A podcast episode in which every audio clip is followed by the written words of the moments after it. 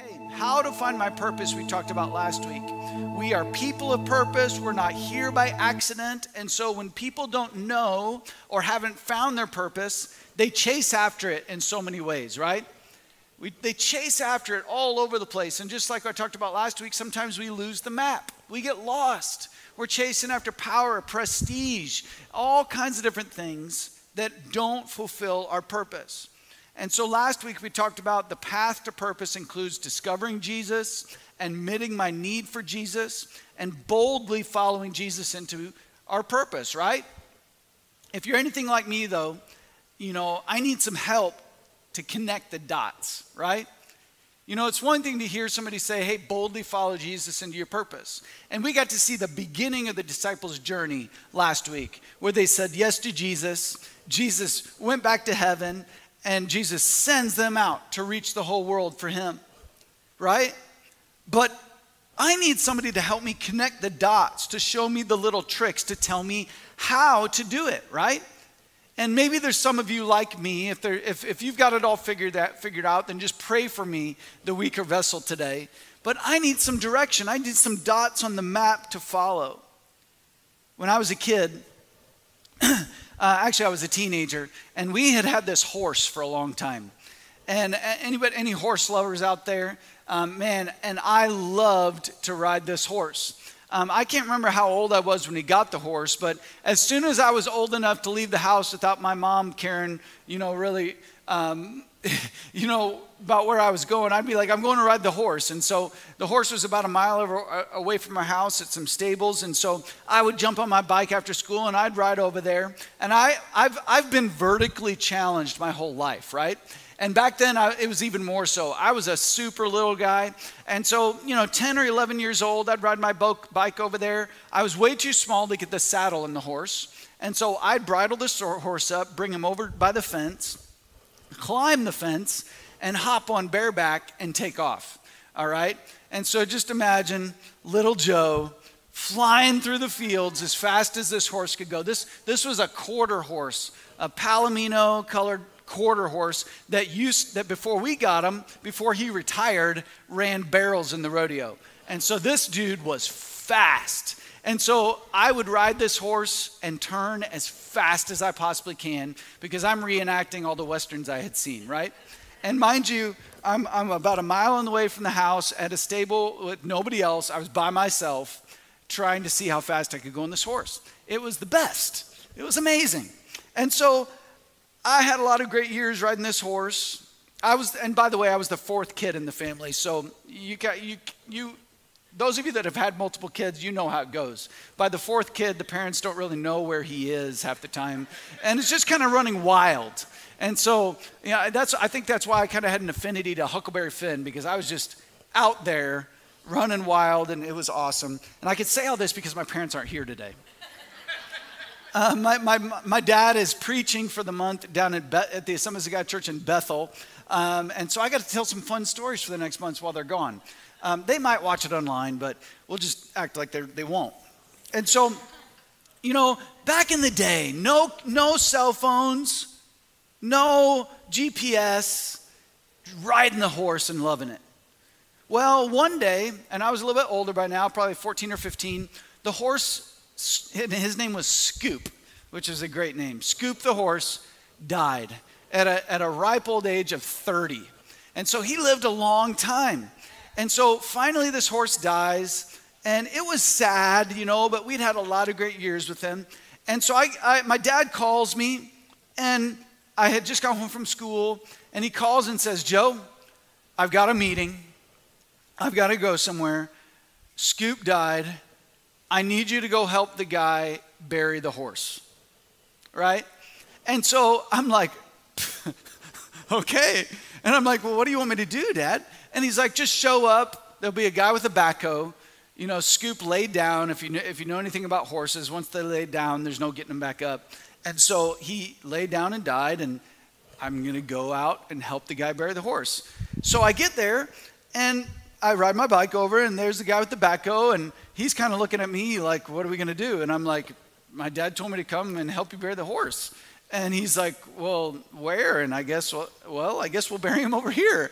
And I'm like, I've never buried a horse before. Have you? Right? And so um, he digs the hole and then he looks at me and he's like, Well, how are we going to get the horse in the hole? And I'm like, Man, I thought you've done this before. Like, I've never done this before. My dad just said, Come help you bury the horse. And so we figure it out. And, and I had pictures last week, but there's a reason there's no pictures this week because it's just not fun burying a horse. And so we finally get the horse in the hole. Thankfully, we had the piece of machinery and, and we bury the horse and we just figured it out. And it's like sometimes life gives you things that you have no idea how to do and you just figure it out. And sometimes it's just like things get dropped in your lap and you don't know and you just figure it out. And so that's one of my funnier stories about just figuring something out that you feel utterly ill equipped to do. But we got it done. Now, when you're burying a dead horse, the stakes aren't very high, right? It's like he just needs to get in the hole. And um, you have your little memory ceremony and, and move on with life. But when you're boldly following Jesus into your purpose, you've got to get it right. You know, it's, it's not just you're just going to show up and just figure it out, right? You need some handles. You need some directional points on your map. You need a compass. That's why I'm so thankful for God's word because it's a, our roadmap, it's our guide. And God didn't just say, hey, show up there and do this and you're going to figure it out and you'll be okay. No, He gave us His word as a map, as a guide. And so following Jesus into your purpose will definitely be a mix of details that are laid out in His word. And then there'll also be some of that experiencing it for yourself. Because how many know it's one thing to like get the recipe or to get the directions, it's another thing to follow the directions, right? And our walk with God, by its very nature, includes faith, right? Things that you can't see, but you're trusting God to show you the next step. Think about Abraham when he followed God, even when, and he left his home, even then, though he didn't know where God was leading him. God just said, Go. And Abraham's like, Where? And he's like, Don't worry about it. I'll tell you on the way. Can you imagine, imagine packing up your tent and your house and all your stuff and just going and you have no idea where you're going?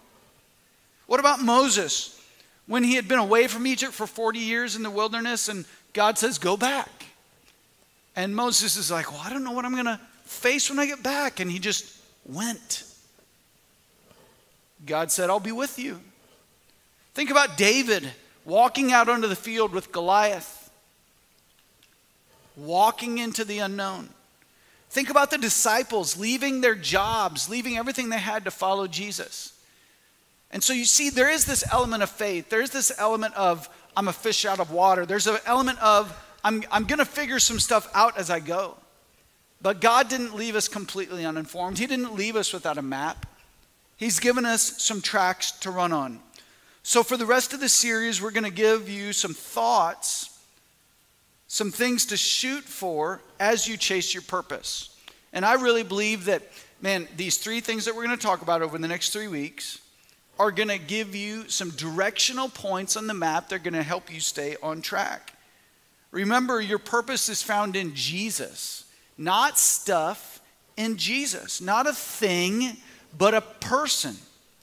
And Jesus isn't as much as like a, a trick to be solved or, or like a puzzle to be figured out. He's a person to be known. And so when you combine your purpose, and get this, this is a big deal. When you combine your purpose with a person, see, your purpose isn't a thing, it's not an accomplishment, it's just, it's not just something like a talent that you were put here to do. When you combine your purpose with a person, it changes everything. Because you're not seeking stuff, you're not seeking a diploma. You're not seeking a certification. You're not seeking just worldly things. You're seeking Him. You're not just seeking success, you're seeking significance. You're not just seeking accomplishment, you're seeking a relationship. And so when we think about chasing purpose God's way, We're not thinking it about it through a worldly lens of just, I'm going to check things off the list and I'm just going to do this and that. And someday, when I accumulate this much or accomplish this many things or make this big of a difference, I will have arrived. That's not purposing in the kingdom of God. Why? Because your purpose is a person. It's a daily pursuit of a relationship with Jesus. It's more of a journey than a destination that you're reaching for. This is why you could have accepted Christ last week on Easter and you're already living smack dab in the middle of your purpose. Isn't that a great thing? That the moment you give your heart and life to Christ, you're on point. You're on purpose. You're living the life that God has called you to live. Isn't that encouraging to you today? That you're not reaching out for someday for something. You know, there's a lot of things in life that take time. Saving money, right? Takes time. Takes intentionality. You know, getting the degree, getting the job, getting the house, getting the car. We don't always get what we want when we want it. But with Jesus, the moment that you cross over from death to life, you're living in your purpose. And so your purpose isn't a thing, it's a person.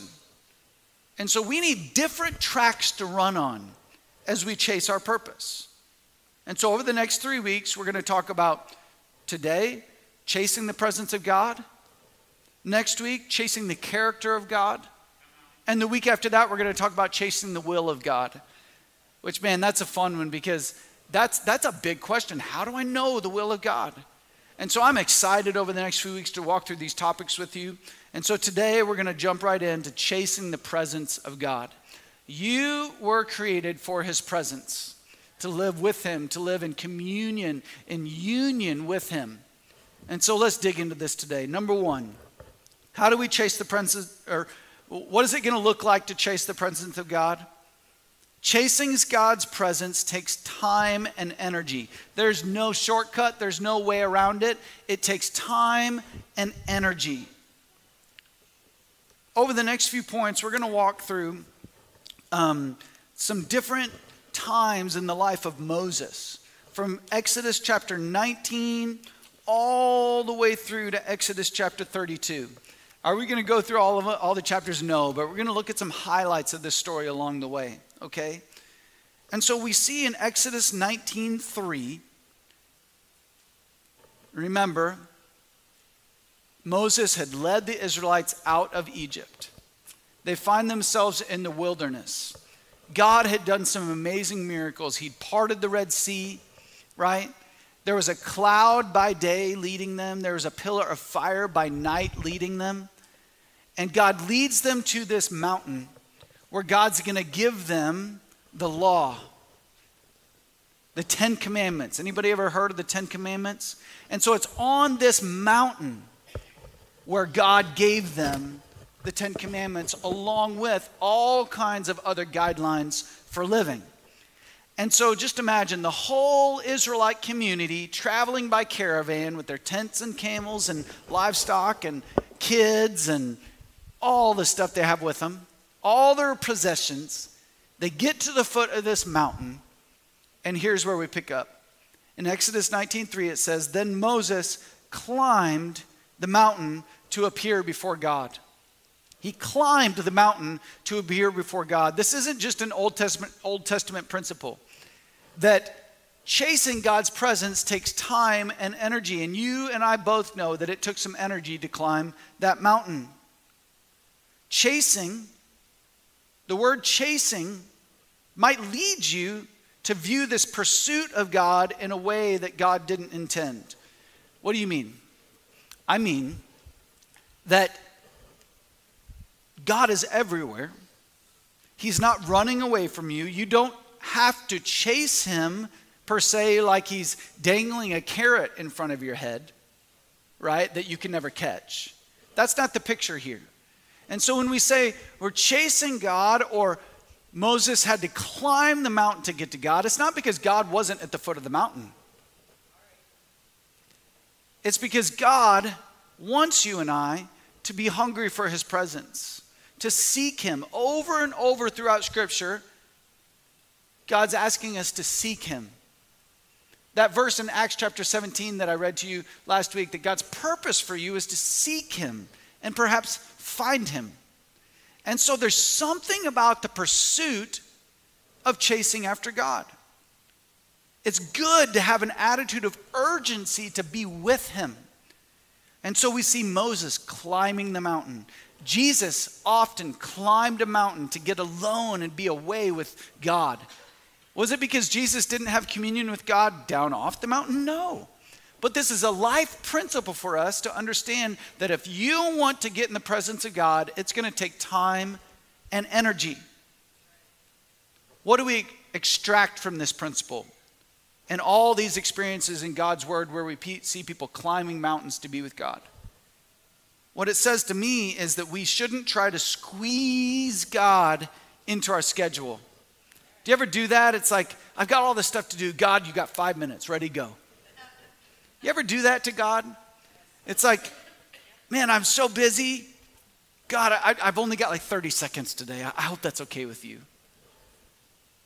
But man, when I hear this, it's like, no, God's not something to get squeezed into my schedule. He goes on first, He gets first dibs. Another thing that this principle says to me is that you and I, we have the relationship with Jesus that we want. You and I have the relationship with God that we want. Some people, they're just unhappy with their connection with God. Oh man, I just don't feel Him like I used to. Or oh man, I, God's just not touching me the way that He used to when I worship. I'm just not feeling His presence.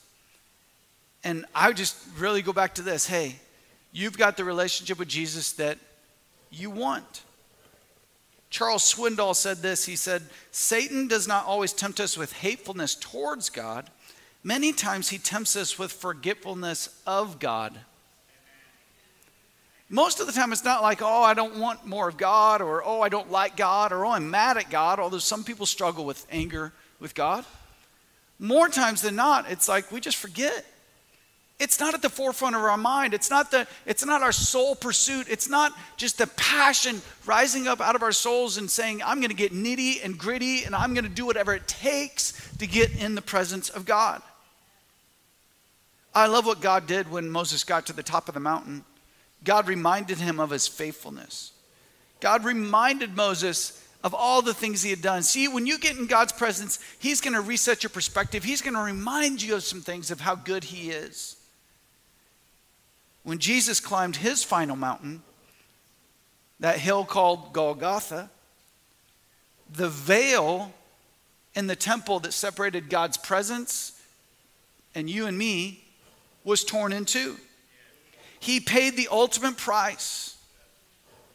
He gave all of his energy to towards this goal of you and I having access to the presence of God. Our time and energy is the only plausible response, right? And so when we think about this, this, this topic of, man, chasing God's presence takes time and energy. It's not like we're putting the time in, right? No, we got to change our thought patterns here. We got to change our, our approach. We need to transform our thoughts from, I don't have time to pray, to, I'm too busy not to pray right? We've got to transform our thoughts from, I don't feel like it, to, man, I know that in God's presence is it's the source of all rest, all peace, all comfort, and all joy. Right? More than anything, I think the reason people don't spend time with God is because they don't feel like it. They'd rather watch Netflix. They'd rather scroll social media. They'd rather mow the yard. They'd rather do anything else. But we got to shift the thought. We got to ch- change the tapes in our head. And we got to say, hey, if I don't get in God's presence, then I won't get the rest I need. I won't get the peace that I need or the comfort of the joy. It's the source of all good things. Listen, if you only spend time with Jesus when you feel like it, the devil will make sure that you never feel like it. Matthew 27 51 says, At that moment, the curtain in the sanctuary of the temple was torn in two from top to bottom. What moment? when Jesus died? The moment Jesus breathed his last breath, that curtain was torn in two, giving you and I direct access to the presence of God. That we don't have to climb the mountain like Moses did. We don't have to go through the suffering that Jesus did. Why? Because he did it for us. But it does take time and energy still. It just means that God's presence can come in your living room just as easy as it came to the mountaintop. Aren't you thankful for that? You see, the presence of God is not a certain time of day. The presence of God is not Sunday morning at 10:30 when the music starts. Man, I remember a time when the presence of God was, was most powerful during the second and third song.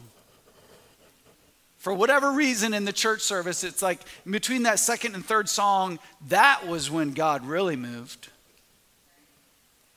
But we need to blow up that perspective in our minds because that puts God in such a small box. I don't know about you, but I don't want to only be in God's presence during the second and third song on Sunday morning. When God bled and died so that I could have access to his presence 24 7. It's not something that you conjure up after following certain rituals. It's available to those who seek it. Bible says, draw near to me and I'll draw near to you. The presence of God isn't only present when you feel the, the Holy Spirit goosebumps, when you get that quiver in your liver, right? Those aren't the only times that God's presence is available. God is there in the first song, so get to church on time, right? God is there at your dinner table. God's there when you go to bed at night. God is even there on Monday morning when you get to work. Why? Because He's there in the exciting, He's there in the mundane, He's there in the sorrow, and He's there in the pain. He's there on the mountaintop or in the valley, right? He's there in the church house, and He's there in your house. He's there when we sing your favorite song, and He's there when we sing the songs you hate. Did you know that your preference of worship songs doesn't change God's presence? Did you know that? Why? Because where God's people are, there is the presence of God. He inhabits the praises of his people. Your body is the temple of the Holy Spirit. You can't escape it. And here, here's the big thought you can't escape it, but you must seek it. It takes intentionality. It's kind of a paradox. God's presence and chasing God's presence takes time and energy. Number two, God's presence changes your daily life. God's presence changes your daily life.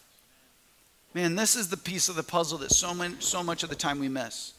In Exodus 19 7, right, Moses climbs the mountain to appear before God. And then a few verses later, it says, So Moses returned from the mountain and called together the elders of the people and told them everything the Lord had commanded him. So let's boil it down to our vernacular. Based on what happened in God's presence, Moses' agenda and schedule changed. This is deep. This is complicated. Actually, no, it's really not. It's really simple. Because of the time that Moses spent in God's presence, his calendar changed. Don't miss this. This is big. The peoples, the people that Moses interacted with, their boundaries, their rhythm of life changed. I love what Jonathan Edwards said. He said, A man who knows that he lives in sin against God will not be inclined to come daily into the presence of God. A man who knows that he lives in sin against God will not be inclined to come daily into the presence of God. You see, there's this connection between when you get in God's presence, you become aware of the areas of your life that need to change. But if you resist that, if you're aware of the sin in your life, but you resist making changes, then you cease to experience God's presence. And see, this is exactly what happened here in this passage. Moses goes up, he becomes aware of the ways that Israel needed to change. He comes down, he tells everybody, right? And then the people have a choice. Am I going to follow the commands of a loving God? See, if we're going to seek his presence, some things are going to change. We ask ourselves, what do I want most? What do I think about the most? How do I use my money? Where do, what do I do with my leisure time? What kind of people do I hang around? What do I admire?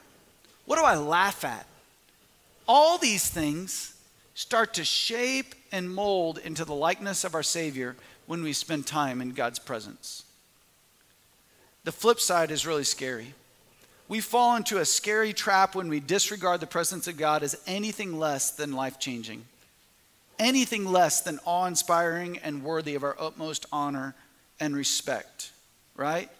And so to not let the presence of God change your daily life is the greatest form of disregard. Some people say, Oh, I stopped coming to church. And that, that you know, I, I think God's mad at me because I stopped coming to church. No, I think God, as a loving father, might be a little frustrated with you when you don't put into practice what He's told you. I think He cares uh, way more about that than just, you know, whether or not you, you sit in a seat on Sunday morning. You see, because God's presence has to change our daily life. Listen, when you think about God's presence and letting it impact your life, don't confuse familiarity with a lack of authority. Don't confuse familiarity with a lack of authority. You say, Joe, what do, I, what do you mean by that? Sometimes kids get familiar with their parents and they respect them less. Have you ever seen that happen? Like, dad takes you out for ice cream, and because dad took you out for ice cream and you guys had a really good time, it's like for some reason you think that day you're not going to pick up your room or take out the trash. Oh, we had a really great time today. Maybe he won't notice. Or maybe at work, sometimes employees get kind of familiar with their boss, and, and, and, and that's a good thing that the boss and the employees can also be friends and also be feel like they're kind of a part of a family. But then because of that familiarity with the boss, maybe you start to get lax on initiatives or, or directives that the boss has given. Have you ever seen that happen in a workplace? It's a scary thing, though, when that leaks over into our relationship with God and we spend time in God's presence, but don't follow through to implementing what He's told us into our daily life. Romans 12, 2 says, Don't copy the behavior and the customs of this world, but let God transform you into a new person by changing the way you think. Then you will learn to know God's will for you, which is good, pleasing, and perfect. Spending time in the presence of God is meant to transform you into somebody completely different, which means your life and your on a daily basis, not just a Sunday basis, but a daily basis is going to change. How does this play out in our life? In every area. In your emotions, your thought life, your work life, everything. I love what A.W. Tozer says. He says, There's a strain of loneliness infecting many Christians. You ever identify with that? Just lonely? There's a strain of loneliness infecting many Christians, which only the presence of God can cure. You see, you don't need another Facebook post. You don't need another movie. You don't need just time with friends, which, although that is really important, you need to get in the presence of God. Rick Warren says God doesn't owe us an explanation for everything. And actually, what I've found is that explanations don't comfort. What comforts is the presence of God, not the explanation of God. Listen to that. What comforts is the presence of God, not the explanation of God. Church, when you start to get these principles that God, I need to get in your presence, and I'm going to let your presence dictate my daily life, not the other way around. then it's gonna it's gonna seep into your soul. It's gonna get into those anxious thoughts and drive them out. It's gonna get into those areas of your life that you have not yet had victory over and you're gonna be victorious. Why? Because god's presence changes your daily life god didn't give you an explanation for everything he gives you your his presence in everything and this is big in every area of your life. Lastly, today, number three, you will be tempted to ignore God's presence. This is where the rubber hits the road. You'll be tempted like nothing else. This will be the number one temptation in your life. You might say, Joe, no, my number one temp- temptation is, is uh, swearing or drugs or pornography or lying. You know, these, these, are the, these are the big temptations in my life, Joe. No. The biggest temptation in your life is to ignore God's presence. Because that's where it starts. It doesn't start, you know, it doesn't start when you start to engage in that sinful act. It started with the neglect of getting into the presence of God. And so you'll be tempted to ignore God's presence. So let's get back to our story. So Moses is going up on the mountain.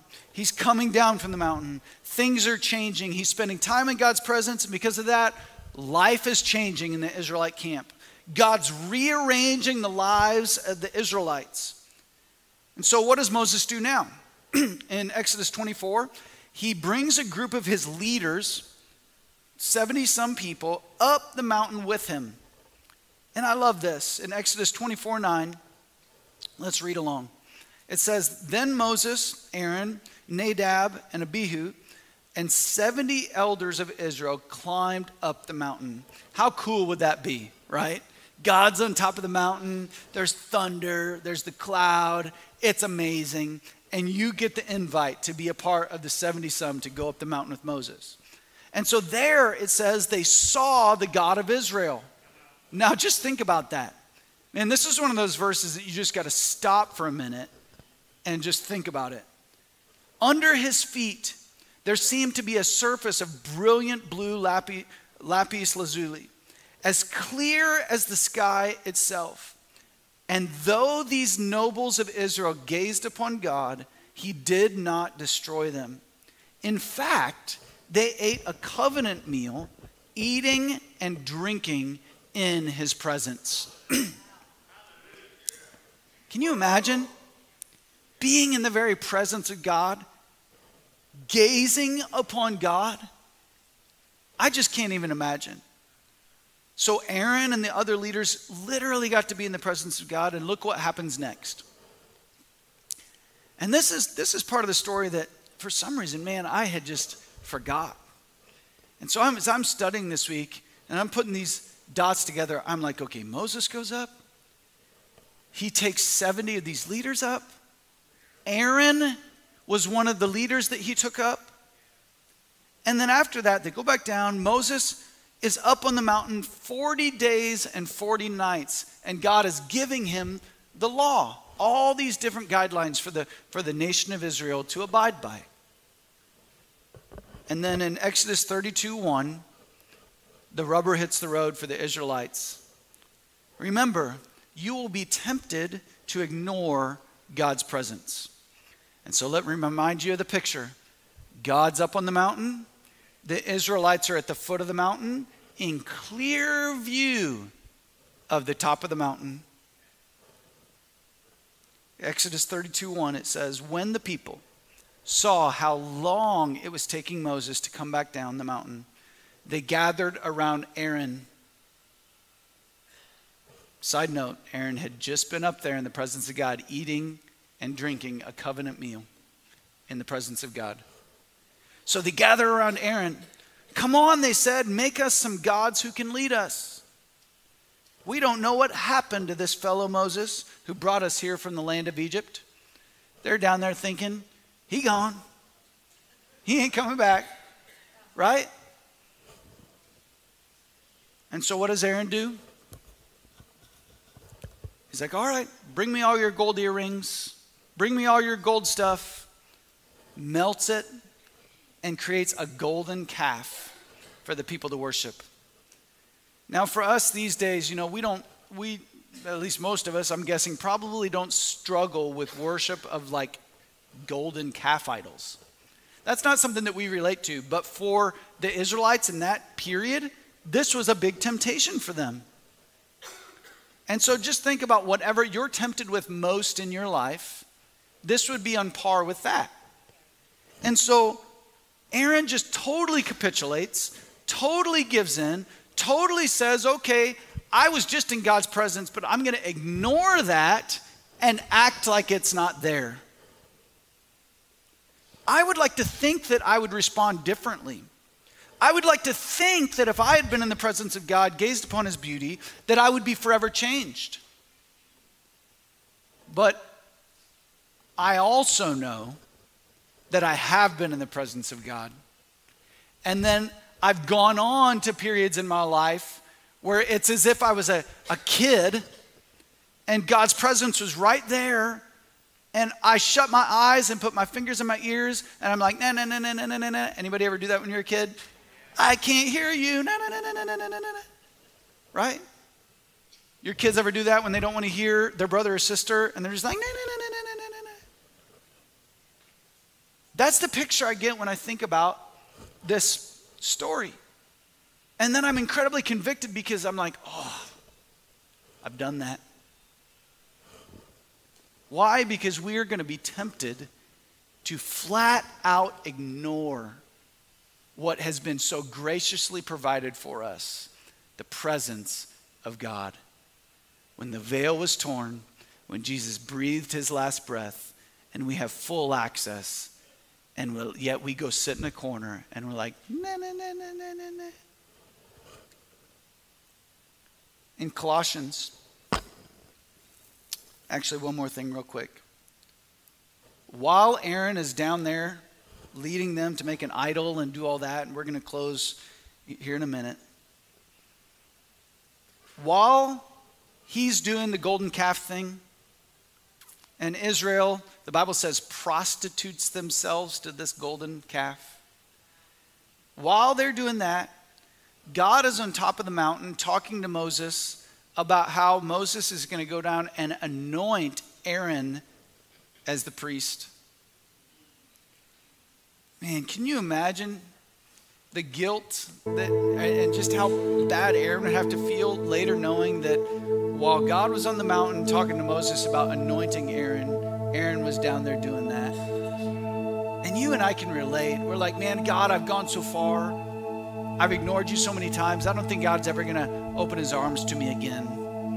And we get these guilt and we carry this shame that, oh God, I ignored you too many times. I don't know if I don't know if you're gonna take me back this time.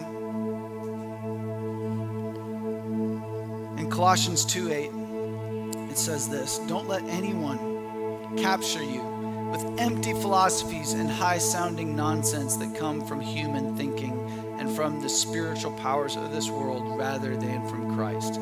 You see, because worldly thinking would say, You've gone too far. You're too bad. You ignored God's presence when it was right there. Jesus died for you. The veil was torn in two. You've got access and you ignored it. You went the other way. You knew the wrong that you were doing and you still did it. God can't love you anymore. That's high sounding nonsense that comes from this world rather than from Christ because it goes on and says, For in Christ lives all the fullness of God in a human body. So you also are complete through your union with Christ, who is head over every ruler and authority. Your union with Christ, what, how else can we interpret that? By you being in the presence of God. You're not made complete through your works, through being perfect, through always, always doing the right thing because I know that I don't. The Bible says all have sinned and fallen short of the glory of God and his glorious standards, right? And so we're not complete through that. We're complete by being in union with Christ and making it a priority and an intentional effort in our life to seek His presence. C.S. Lewis says, We may ignore, but we can nowhere evade the presence of God. The world is crowded with Him, He walks everywhere incognito. I love that. You can ignore, but you can nowhere evade the presence of God. And so, what do we got to do? We think about, man, God's presence takes time and energy, right? When I get in God's presence, He's going to rearrange my life. He's going to mix things up. He's going to ask me to change some things. And it's going to be the best possible change. And I got to know I'm going to be tempted to ignore God's presence. And so, what do I got to do? I got to make room. I got to make room in my life. I got to clear some space on the calendar. I got to say no to some things that are crowding it out. And for goodness sakes, when God's presence is right here, it's just to climb up the mountain away. And I'm sitting at the foot of the mountain of my life. I cannot ignore it. I can't act like it's not there. I'm going to be tempted to, but I'm not going to do it. I'm not going to ignore God's presence anymore. I'm going to make room. I'm going to get some margin in my life. I'm going to create some space to be in God's presence. Because when I get in God's presence, I find life. In Him, I live and I move and I have my being. If I don't get in His presence, I'm not going to have the love and the joy and the peace and the patience that I need to deal with life. If I don't get in His presence, I'm not going to find the significance that He created me to have. If I don't get in His presence, I'm not going to live out my purpose, who is a person, Jesus. Why, God? Because you put me here to glorify you. You didn't put me here to accomplish things. You put me here to shine a spotlight on you. You put me here for your renown, for your glory, for your fame. Jesus, my life is all about you. And so, God, we want to climb the mountain. We want to put the time and the energy in. We want to give it our best effort. Jesus, mess up our calendar, mess up our life in the best way possible. God, rearrange things in the way that you would like them to be. Jesus, we carve out time for you. We need you, Jesus. If you could bow your heads and close your eyes with me today. and we spend our time and energy on a lot of things. But if we're going to fulfill our purpose in life, we got to chase after the presence of God. And the first step to that is saying yes to what Jesus did for you and me on the cross. And so if you're here today and you say, Joe, I've been far from God, or maybe you say, Joe, I've, I've never accepted Christ as my Lord and Savior, and you want to accept the free gift of salvation that Jesus afforded to you when he breathed his last breath on the cross, that veil was torn in two, and he rose again on the third day. You see, he took the punishment for your sin on himself. And you get to be here today and hear this good news and say yes to Jesus. And so, if that's you today and you say, Joe, I've been far from God or I want to accept Christ for the first time, I want to ask Jesus into my heart. I want to make him the Lord, the director, the leader of my life. If that's you today and you say, Jesus, here's my life, if you could just signify that with an upraised hand and just say, Jesus, that's me. Jesus, that's me. I give my heart, I give my life to you. Here's my life. I surrender all. If you raised your hand today, you can pray a prayer in your own words at your seat. There's no magic words, there's no just specific thing you have to say. What you do need to do is admit that you're a sinner, ask God to forgive you, and commit to live your life for Him. Follow Jesus. Jesus, I'm a sinner. I need you to forgive me. I confess I've tried to do this my own way. I give you my life. Help me to live for you. In Jesus' name. Amen. And for everybody else here today, going to pray a closing prayer. And if you'd like to just make a commitment to a renewed commitment to get in the presence of God, not just here, but throughout your life, make it a priority to chase the presence of God. Let's just stand up all over this room and let's just pray a prayer commitment today. If that's you, you say, Jesus, I want to hunger for your presence like never before. Just raise your hand and pray with me as we close. God, I thank you for your presence that was afforded to me and to every single person in this room by your death on the cross. God, I thank you that, that the veil was torn in two and I have direct access to the presence of God. Jesus, I pray that we won't be like the Israelites. Although so many times I know that we have been. God, I pray that you that you just awaken our hearts today to our need for your presence. God, that if we chase anything in life, it's you. God, that we would have that attitude that says, better is one day in your courts than a thousand elsewhere. Jesus, we need you more than anything. And so, God, come, make room in our life. God, we make room in our hearts for you. We invite you into every corner of our life and invite you to change anything you want. In Jesus' name.